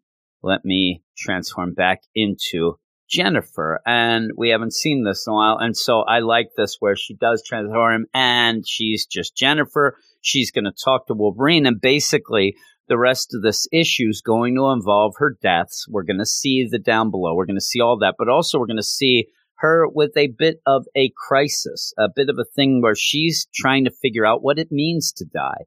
And when you do, what is it all about? Do you ever see anything? Because she doesn't remember every, she barely remembers anything, but she does remember a place. There's something, you know, hey, Wolverine, you've died. And recently he's completely, you know, died. But on Krakoa, you end up having the resurrection. So that's the cool time. You have the Hulks with the green door and you have the mutants with their Krakoan resurrection with the five, all of these things. So she says, you know, what, what's going on when you die? I know that you have a healing factor, but you did die. What happened? And also, you've died a million times. Like, what is it? What happens? And Wolverine pretty much is a guy who he knows what he knows and he's not going to go much further than that. This is not Socrates, right? It's not Schnictates, is what I'd call him, which is, is terrible. Never forgive you. But he says, just think of it as healing. Just think of it as your own little healing factor. You know, eh, you get by that way. You don't have to think too hard. D- don't end up, you know, thinking too much into this. You end up coming back. That's what you do. It's a healing factor you know, no fuss, no muss. Let's go with that. Well, she even thinks about, you know, the second time, the second time that she died, seemingly in, in Civil War II here, where she ends up dying and you go down to the down below and that's where she starts to see not remember, but in this she sees there's a little more going on now. The down below, it is actually evolving. It is actually getting more tied in personally to the Hulk, things like that, because what you have is Uncle Brian, which is Bruce's dad, and he's down there. We've seen him in the Immortal Hulk run, all these things going on. And, you know, you even have the setup of, you know, when Jen's little, she hears from her father that old Brian Banner has killed Bruce's mother and had all this problem. So when Jen's there, she's like, I- am definitely in hell, right? I mean, you definitely, Uncle Brian, you-, you deserve to be in hell. I must be in hell. And like, no, no, no, you know, we're in our own little place and you're not in hell and we have to do this. And, and really just a second ago, like Leonard Samson, he, was here, you know, Doc Samson was here and we have all these things going on, but you end up where, well, you guys, you go through the green door. I'm not allowed to go through. you know, and that's kind of as hell. But, uh, you know, I can't just waltz on through again, but I can look and I'm learning so much. I'm learning so much. And then you have Jim with the narration. I don't remember what happened after I died, but that wasn't the problem. And so you're going to continue. You're going to continue as she progresses, going around and talking to some people that she's close to that tend to have a little bit of a perspective of maybe what she's going through. And the next one is Thor and why she goes to Thor. Not about dying, not about that. It's actually about not dying and being immortal. And you end up having this stuff going on hey, hey, uh, what's going on there, Thor? What, you know, how are things? You're all, you know, all this stuff going on. Well, being the king of Asgard, you know, all these things I had to shave because, you know, like Michael Jackson, I looked in the mirror and only saw my dad staring back at me. I, I didn't go as far as bleaching my skin and maybe losing my nose, but I still shaved, right? So we have that going. And yeah, I'm immortal and it's weird because, you know, I'm going to be around, but immortal actually doesn't mean as much as you think. Being immortal, you're saying the Hulks are immortal. You're immortal. You know, Bruce, they're immortal. But, you know, that guy Galactus, I thought he was immortal too. And, it's funny because I, I killed him. He's not immortal. I killed him. And Jen's even like, what? you killed Galactus? Oh, yeah. Yeah, that was just recently. Uh, in Thor number six. I don't know if you realize that, but yeah, yeah, I killed him. And so even then, knowing if you're also reading Thor, you end up in that issue as well, seeing that Thor sees the end of the deal where you end up having Thanos with the, what I like to call the Infinity Hammer, the Infinity Mjolnir, who pretty much seems to have killed everybody in that vision as well. So Thor says, even uh, I'm not immortal, you know, everything that's immortal does actually still end. So that's the thing. You're not immortal. Just use the time that you have. Use it wisely. You don't have eternity. You don't have forever. And this is where, because Jen even says, as Hulk, and, and at one point Thor's like, yeah, can I kind of talk to Jen? No, no, no. Too much going on. She, she wouldn't be able to handle this. I'm taking the brunt of it. I'm going to bear all this. But you have the whole deal of, you know, spend your time wisely. You think you have so much time, you don't, you know, it's kind of just like life advice there. And it's well done because you end up seeing the next death, the third death. This is the more recent one. This is the one that Al Ewing himself ended up doing with the Kotati. And this is my biggest complaint. My biggest complaint about this issue, because up until now, again, I, I'm not going to say, oh my God, this is a one shot that everybody has to read that, oh my God. But if you are an Immortal Hulk fan, there's a lot of people out there that are, eh, this is very, you know, very good and seems like it will be integral as we go forward in that story. So I would say you, but my big complaint is if you did read Empire, the idea of Jen being killed by the Kotati that was fine. It, it, was done in a way off panel, and it was kind of like, well, that's kind of a a twist that you didn't see come because you didn't see it, but it was pretty obvious right away because you had Swordsman on the moon. Hey, uh, She-Hulk, uh, you want to come over here with me? I'm going to show you this neat weapon that I have. It's almost like, are you, are you trying to, you know, allude that, are you happy to see me or is that a weapon? In your pocket. How dare you? But she ended up going off, and if you did read that story, you know that they ended up killing her, and the Kotati took over her body, things like that. That's not my problem. My problem is is that this is actually a time and place where I wanted a little more to show me how Jen came back. And we have seen I if you want to tie it into you know, the down below, if you want to tie it into leader, if you want to tie it into this whole green door stuff, that's fine. But even here, they skirt the issue a bit and just say, yeah, and then I came back. I, I wanted to see it. I wanted to see more of just it's the, you know, when you go down, I want to actually see this in the perspective of Empire because when we were watching or reading Empire, all you ended up having was things say, We're family. You're our family, Jen, please. And Jen, like, whew, I, I kind of broke out of that. Now, again, you can connect the dots. Okay, she heard him from way beyond. She heard him from there, and then she went through the door because I would have liked to have seen that. I would have liked to have actually had the green door and see things through it, like you had Brian earlier saying. I'm looking through the door, and I I would love to have heard thing like. Jen, are you down there? I, we love you, your family, just so. And I would have loved to have it be something where the maker might have been foiled by the power of love, as Huey Lewis says. But instead, when she did die, she went down. The, the leader is there, and I think I just said the maker, but the leader is there. He is talking a lot of trash. He basically says to her, even though she won't necessarily remember, that your time is up. You're not going to be immortal. I don't, you know, what Thor said about everybody, it, will be quick because you, you ain't got no lives left. You are not a cat. You have three lives. You've already expended them. It's not going to happen again. I am able now in my machinations with all of my studying, all this going on. I can kind of turn that green door to red.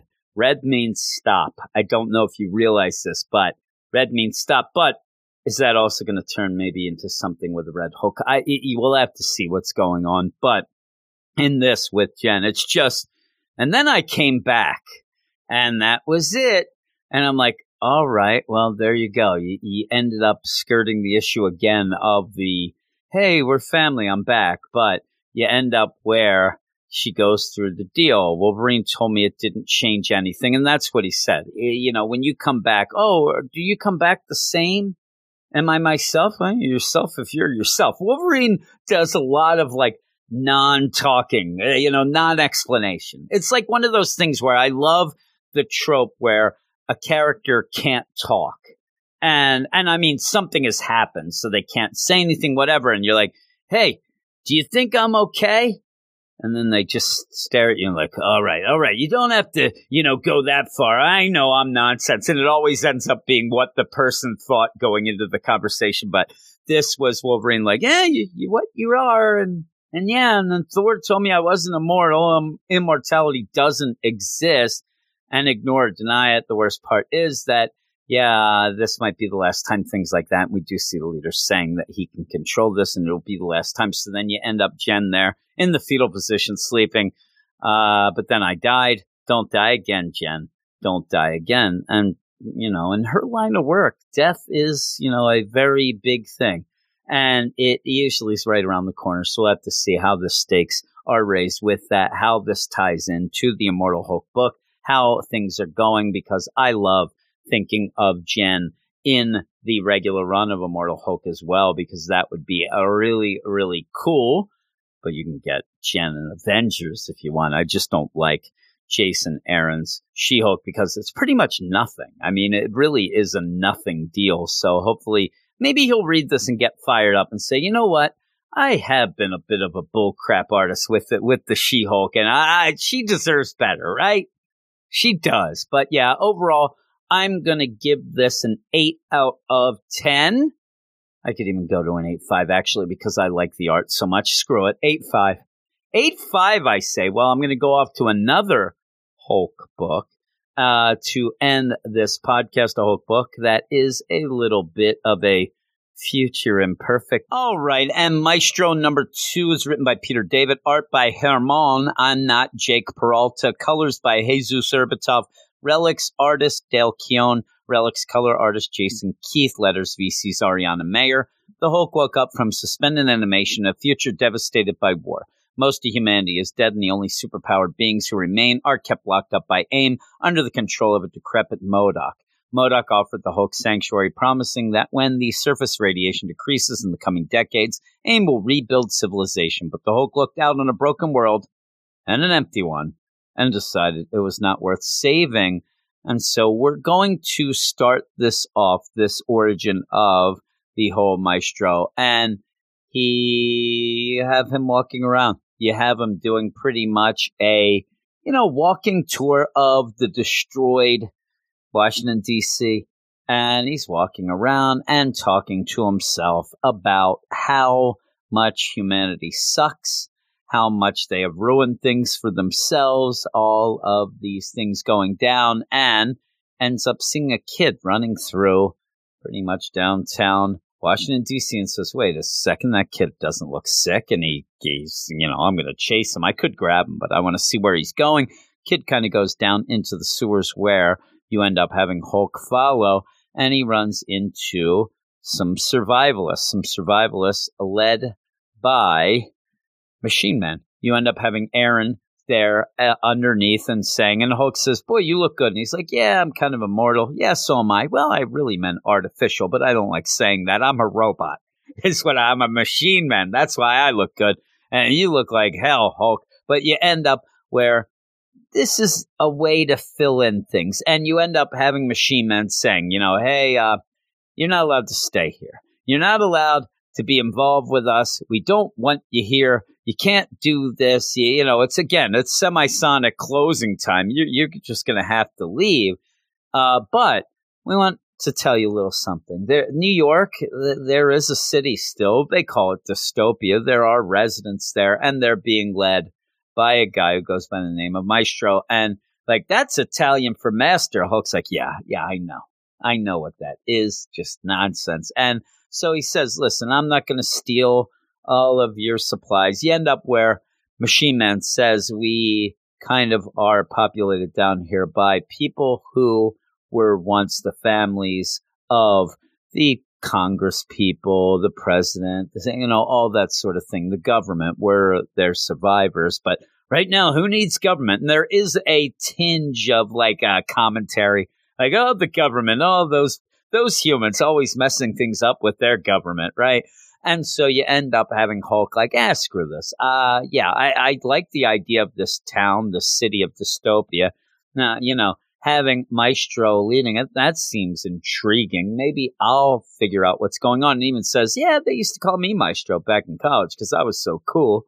And, you know, I have other names like Mr. Fix It, the devil, but, you know, you just go with what you're given. And he goes off to, you know, possibly go off to see this dystopia, see what Maestro is and what the town, but he gets attacked by crazy cockroaches, which eh, they disgust me. And, and it is one of the things, and you have Peter David even say, yeah, they always say that cockroaches will outlive us and they will survive the apocalypse. And there are a lot of movies with a post apocalyptic thing going on with cockroaches. I don't like any sort of cockroaches, especially post apocalyptic co- cockroaches. Who needs those? But the Hulk's getting attacked by these swarms of cockroaches, and they are shooed away with sonic waves that end up being more survivalists, human survivalists who end up having a valley that is not irradiated. We were fortunate. We have a valley here that doesn't have any radiation. I'm really like,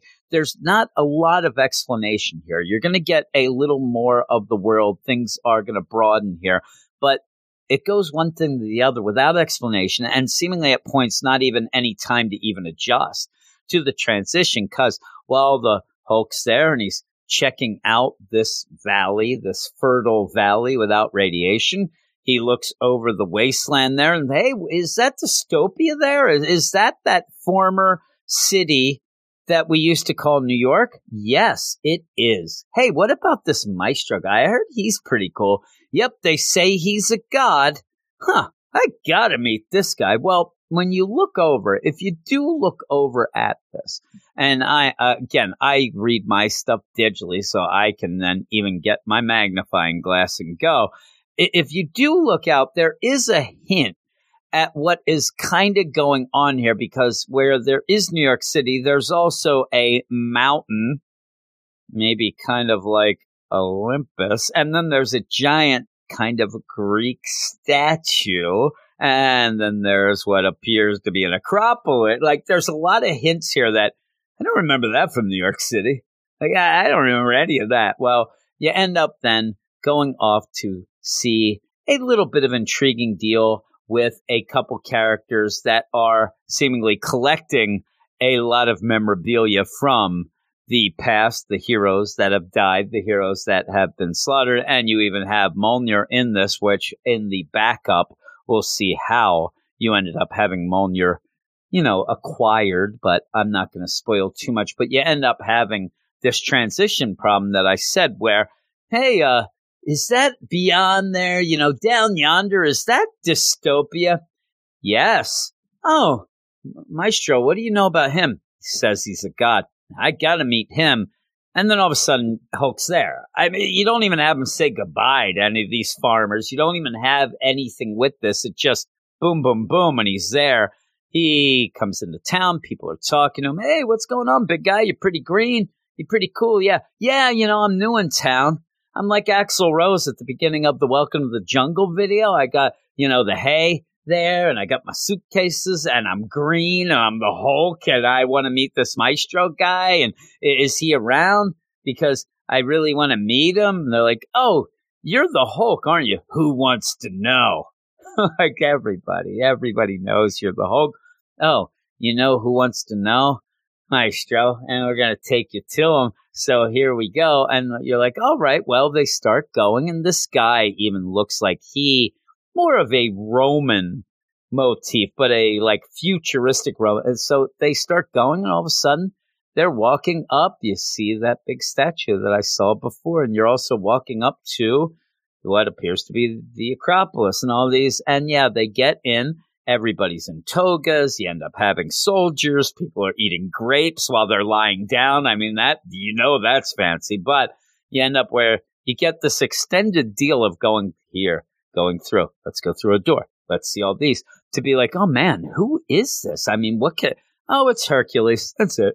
It's Hercules. He's, he's Maestro. And then you get a backup that's Relics, part one of three, and you end up seeing two characters that are mentioned before where they are going around in the rubble and trying to, it looks like the rubble of New York City, and they're going to find relics, including this girl picking up Mjolnir, saying I'm worthy, and then saying Gramps said that I shouldn't be involved with that. And again, it's interesting enough, but overall, eh, it's, it's already feeling like there's not much to tell that you're you're just pushing things through. You're not able, and, and this is the thing: having these futures, having a post-apocalyptic deal to me, the fun is the changes that have happened. Yeah, it's neat to see characters and things like that, but you set up, you know, underground network with Machine Man just to say, hey, we don't want to share the food. Okay, I'll leave. Oh, then you set up this valley without radiation, but I'm just going to go to dystopia. Oh, you go to dystopia. You're there for three seconds. Hey, Maestro wants to see you. All right. And so it's just it's just too quick. Everything moves at too quick a pace and you're not able to kind of settle down and enjoy some of the things because yes, we're seeing the origin of Maestro, but I'd also like to see how the world, what the world, all of that stuff going there and you don't really get it. So overall I'm giving it a six out of ten, though I think the art's great, but six out of ten. That's what I'm going to go. I'm sticking with it. I'm going to end the podcast with that. And thanks. I hope that you like this new, you know, in time slash larger podcast. We're going through a couple more books. There's going to be some growing pains and things like that as I get used to the scheduling and whatnot. Right now, I'm telling you this, it is two of two, and that is 2 a.m. because of, you know, things going on. But I'll figure it out and we'll have a bunch of things. Now, with that, remember you can go over to our our Twitter, WS Marvel Comics. Follow us. We'll follow you back. We have a website where all these books are reviewed, except Spider Man. And Abrams Spider Man, I ain't touching that. But you go over to Weird Science WeirdScienceMarvelComics.com. Check that out in our Patreon, patreon.com slash Weird Science, where earlier Brandon was not able to join me, so I ended up doing the spotlight all on my own, and I ended up doing Juggernaut number one and Fantastic Four Antithesis number two. So, with that, we're going to go and I'm going to say adios. Uh, but remember also, we will have an X Men show coming up probably on Wednesday. I think I'm going to settle with Wednesday nights. And on that, we will be talking of the first official bit of the whole I'm I'm trying to say, and I couldn't. Ten of Swords story. I'm I'm saying things, and I'm starting to get away from even knowing what it was. Ten of Swords, and also the giant size X Men Storm issue as well. So I have two issues on that. So I hope you tune into that as well. But I hope you like this. Thank you, and as one last thing, I can't let you go off that easy. Also, if you want to mail in, we will have any mail on this podcast, but we just haven't had much lately. But it is Weird Science Marvel Comics at gmail.com. And if you want to talk about stuff or whatnot. So thanks, everybody. I'll talk to you later.